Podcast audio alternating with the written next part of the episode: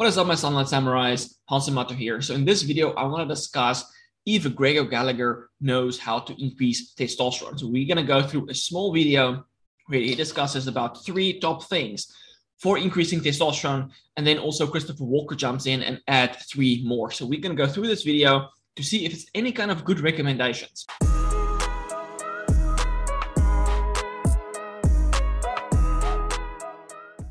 Now, before I dive in, I don't think Greg O'Gallagher has been trying to optimize his testosterone. He just implements the basics, but haven't really been specifically focusing on his testosterone because I can assume he feels good, his physique looks good, he's lean, he doesn't see that he has any hypogonadal symptoms, so he doesn't need to address anything specifically.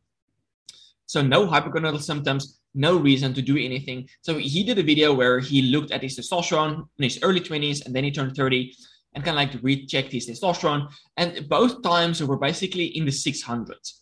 So it's not that it's high or low, it's just in the middle. If you don't have any hypogonadal symptoms, there's not really anything that you have you don't really have to increase your testosterone and then when it comes to testosterone and building more muscle and being more lean it more comes down to your androgen receptor content in the muscles and then also the conversion of your testosterone into 5 alpha reduced steroids so I did a video on androgen receptors, so be sure to check that out if you want to learn more on that.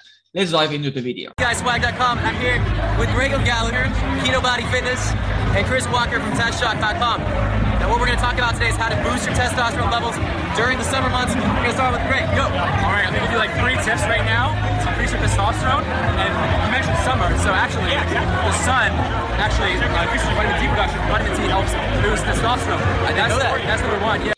So his first step is to get sunlight and increase your vitamin D because your vitamin D will have a beneficial effect on your androgens. It's great for increasing total testosterone and free testosterone and lowering estrogen and improving the testosterone to estrogen ratio. So I really love this because I'm also a big fan of getting sunlight on a regular basis. And sunlight is much more important than just uh, getting or increasing your vitamin D levels. I did a video on all of the benefits or the top five benefits that the Sunlight Samurai can get from getting lots of sunlight. So first step, great stuff. But the thing is like by increasing your testosterone, your, your vitamin D to a high level doesn't necessarily mean you're going to have very high levels of testosterone. It's just going to take you to a point where it's between like 400 and 600, depending on where you were. Maybe you can experience like a 50 to 100, maybe 200 at most point increase uh, by just optimizing your vitamin D. So it's not going to be phenomenal, but the thing is like getting sunlight improves how you feel, which is the most important thing. So it does improve testosterone, but it more so improves how you feel, making the well-being of your life, the quality of your life, a lot better. Yeah. Um, another tip summer months, you want to get a lot of sleep. If you're deficient in sleep, testosterone come down. So get, get lots of sleep. So his second tip is about getting lots of sleep. This is again great tip. This is the most fundamental thing that you can do to improve your health in general, insulin sensitivity, keeping your hormones in check, improving your thyroid function, lowering inflammation, helping to lose weight, managing your appetite. Improving sleep is going to be the best thing that you can do. Maximize your sleep quality. Now, it can range differently for different people, like between seven and nine hours.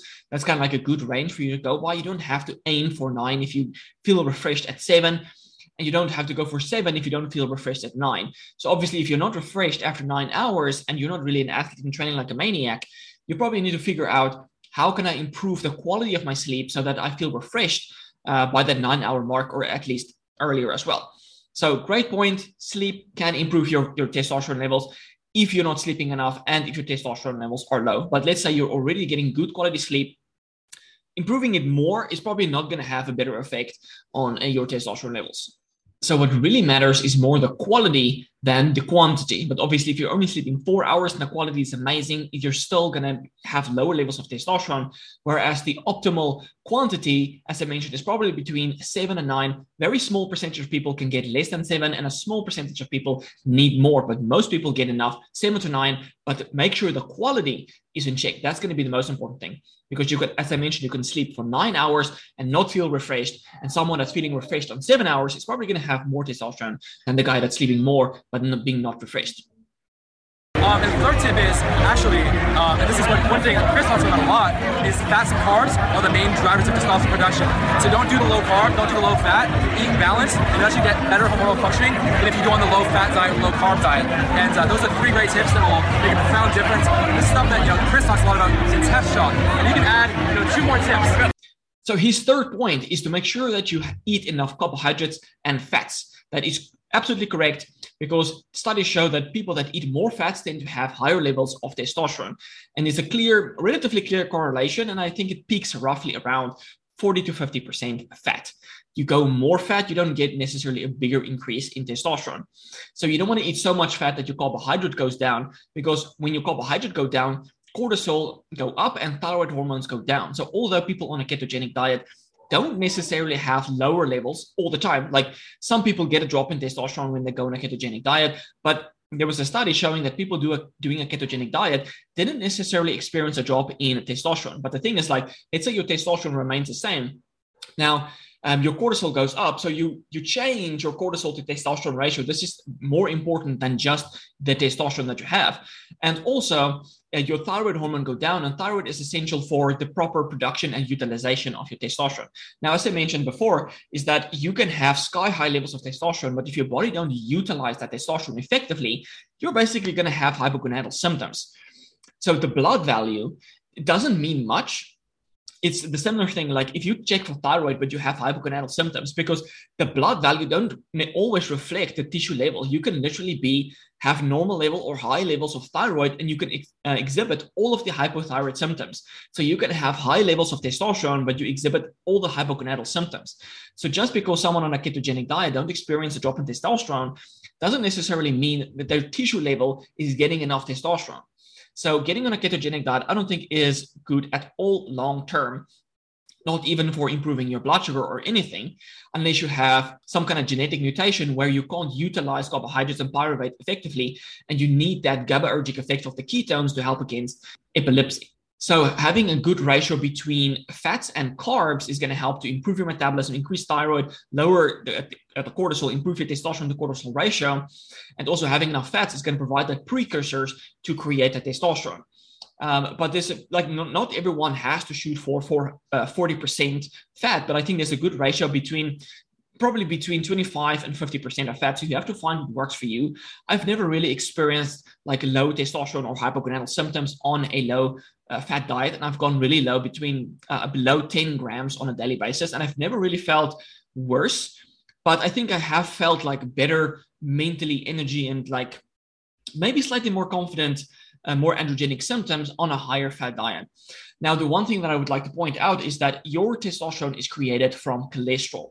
So I would there's no studies on this specifically, but I would wager a guess that if you consume more cholesterol in the form of organ meat like liver and kidney, and egg yolks and brain, even because that's very high in cholesterol, you're providing more of the precursor, and your body should be able to make more testosterone given that you give it the right stimulus. So you give a lot of the precursor then you stimulate the production of testosterone. And if you have enough precursor and the stimulation is good, you should be able to make a lot of testosterone.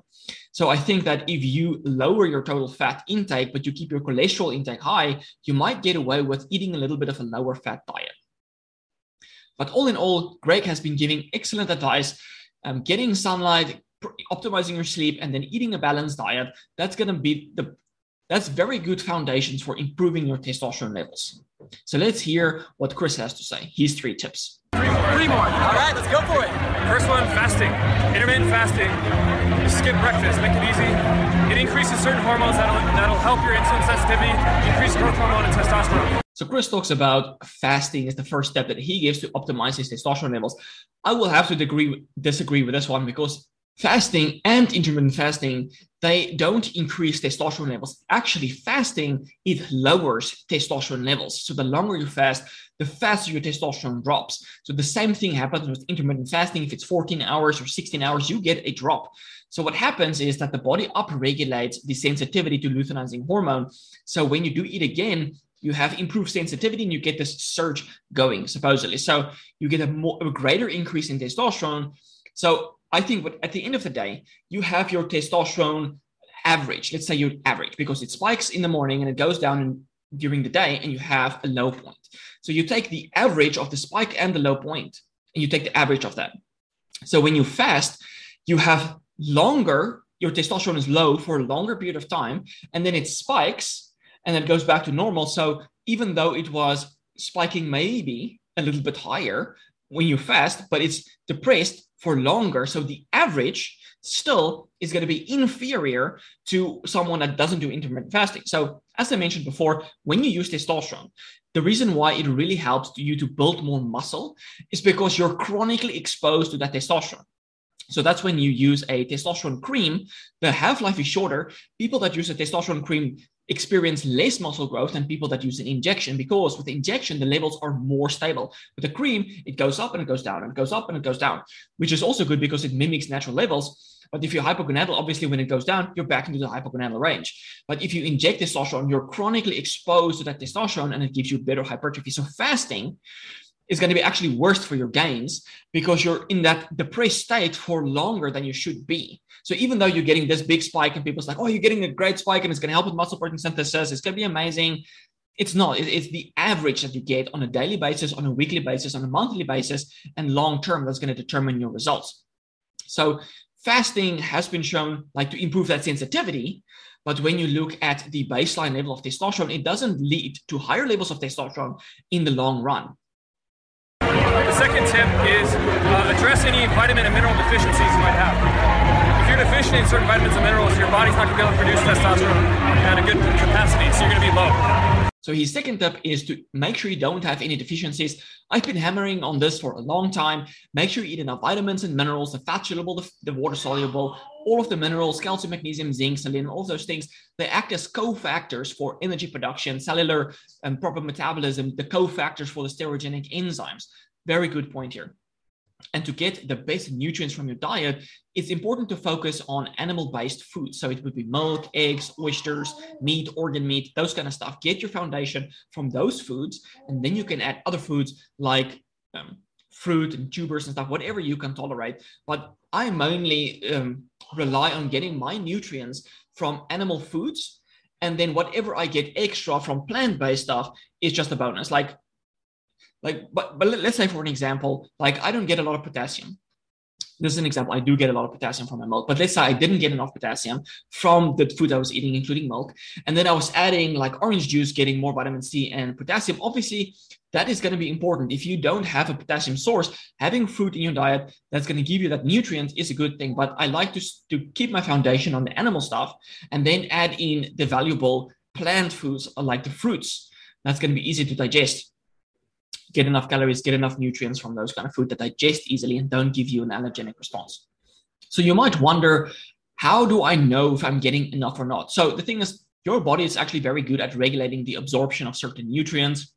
But if you maybe have some dysbiosis, you have some gut inflammation, you're obviously not going to absorb the nutrients as effectively as you can. But let's say you don't have any gut issues. How do you know if you have nutrient deficiencies or not? The simplest way to do, go about this is to log your diet on Cronometer because it's going to show you all the vitamins and minerals that you are consuming. And you're like, okay, this one, I, I can clearly see I'm not consuming enough of this nutrient. So let me add more food that's going to give me more of this nutrients. And likely you're going to feel a lot better. But as Paul Saladino mentioned before, you have different levels of nutrition education, so to speak. So you have the macros that is completely elementary. Then you have a step bigger or deeper that goes into the micros. Then you have a next step that's going into the peptides and other factors that we uh, don't count as vitamins and minerals. And then the next step is the things that are in foods, like animal foods, that we don't even know about yet, that needs to be discovered. So when you only talk about getting the vitamins and minerals, you can still feel non-optimal when you consume your proper macros and micros because for example you might be missing some of those peptides and other beneficial compounds in animal foods. Like you can eat all the micros, but let's say you, for example, have some beef liver and suddenly you feel this surge of euphoria. Clearly, there are certain compounds in liver that you have been missing for a long time. So the first step is to go on Cronometer, log your diet, see which micros you are missing. But again, as I mentioned, sticking to that foundation of animal foods is going to give you the best nutrients and best bang for your buck. Then, if you want to test, I would go for a nail analysis, not the hair, but the nail analysis. You knip your big toe nail, both sides, and you send it to a company called Idea Labs, and they will do an analysis for you. I'll link that in the description. And they look at calcium, magnesium, selenium, those kind of minerals. And they also look at the mercury, lead, silver, like the pathological things that you can have. So they look at uh, like all of the minerals that's important. So you can have a look at that. They don't look at the vitamins. Um, you can look at do a blood test for all the vitamins and see what's missing there. The third tip is to train correctly. So you want to activate as much muscle volume as possible for the shortest period of time. And that'll increase the amount of testosterone output in your workout. So those are my three tips. So his next step is to train correctly. Now I've mentioned this in the past. Training with exercise do only give you an acute surge in testosterone, but it doesn't change your baseline level of testosterone. So it's not necessarily going to make you feel better. Everyone can feel better from doing workout. If it's walking, jogging, some kind of fun activity, it doesn't have to be any kind of intense exercise. Just movement in general is going to make you feel better. It's not necessarily because of that surge in testosterone that you get from doing intense exercise. So he recommends training intensely and doing some kind of full body exercise like a muscle up. So you recruit almost every muscle in the body. It's very explosive. It's a full range of motion or a very large range of motion and that's going to give you the biggest surge in testosterone.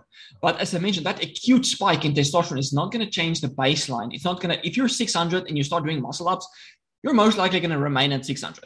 But if you do the muscle ups and then go and test, obviously you're still going to test that, that acute spike that's going to drop. So you get it kind of like a false reading. So to change the baseline, the most important things is what Greg basically said, is that make sure your diet's in check, your lifestyle like sleep and sunlight and those stuff is in check. So with exercise, it's just I just re- basically recommend just be active in general. So do fun things, walk around, be active. Don't just sit all day. That's going to have so much more benefits than just increasing testosterone. But that is basically what helps you to increase testosterone. So let's say you're inactive all day and then you have like a 30 to a 45 minute workout that's not going to be very good giving you all of the health benefits that exercise can really give you. But being active all day or most of the day or during the day, and then having an exercise session on top of that, that's going to give you a lot of benefits. And hey, okay, you know, since I'm I'm in my 30s, these guys are in their 20s. Why is this important for 20 year olds to know? You know, why, why are you all practicing this? It's surprising, but a lot of 20 year olds have low testosterone. Yeah. And they do it because they don't know the right things to do. They, they go on these, these crash diets to get super ripped, and they kill their testosterone levels. And the, the research is showing that the average testosterone level is declining today. Yeah. We all these chemicals in our, in our food and yeah. whatnot, like BPAs, right? Yeah. So it's harder. It's hard. I'm reading your stuff. It's harder to maintain a higher testosterone level today than it was 50 years ago. So then basically his last question is why is it important for a 20 year old to improve his testosterone levels? And this is because a lot of people are hypogonadal. They actually have hypogonadal puberties where the average testosterone is about 300 in people that now go through puberty. They are having hypogonadal puberty. Supposedly when your testosterone is the highest during puberty, it's 300. That's very bad. And then after that, it's obviously all downhill. So you start hypogonadal, imagine where you end up. And it's not like, oh, I'm going to be zero testosterone by the age of 60. You're probably going to have zero by the age of 30 or 40 if you don't make dramatic changes, change your lifestyle, change your diet. Because a lot of people are basically they're exposed to stress, they're raised in the city, they just have a poor diet, they don't get a lot of sunlight, they're on the technology all the time. So a lot of factors are causing them to skip on having the proper diet, having the proper lifestyle that's going to enhance their levels of testosterone. So that's the main reason why it's important for someone to focus on testosterone. But I would say it's not just important to focus on testosterone. If you don't feel optimally, then focus on the diet and lifestyle to improve the way you feel. Don't just fixate on testosterone because it can give you false readings. Focus on how you feel because you can have high testosterone but still not feel very good. So do the things that's going to make you feel better. All right, guys, I hope this video was helpful. Greg gave good advice. Christopher, I know what he, I know he knows what he's talking about, but those two tips weren't really the best tips. But fixing the micronutrients, that was a good one. All right, guys, that's it. That is it for this video, and I will check you in the next one. Cheers, guys.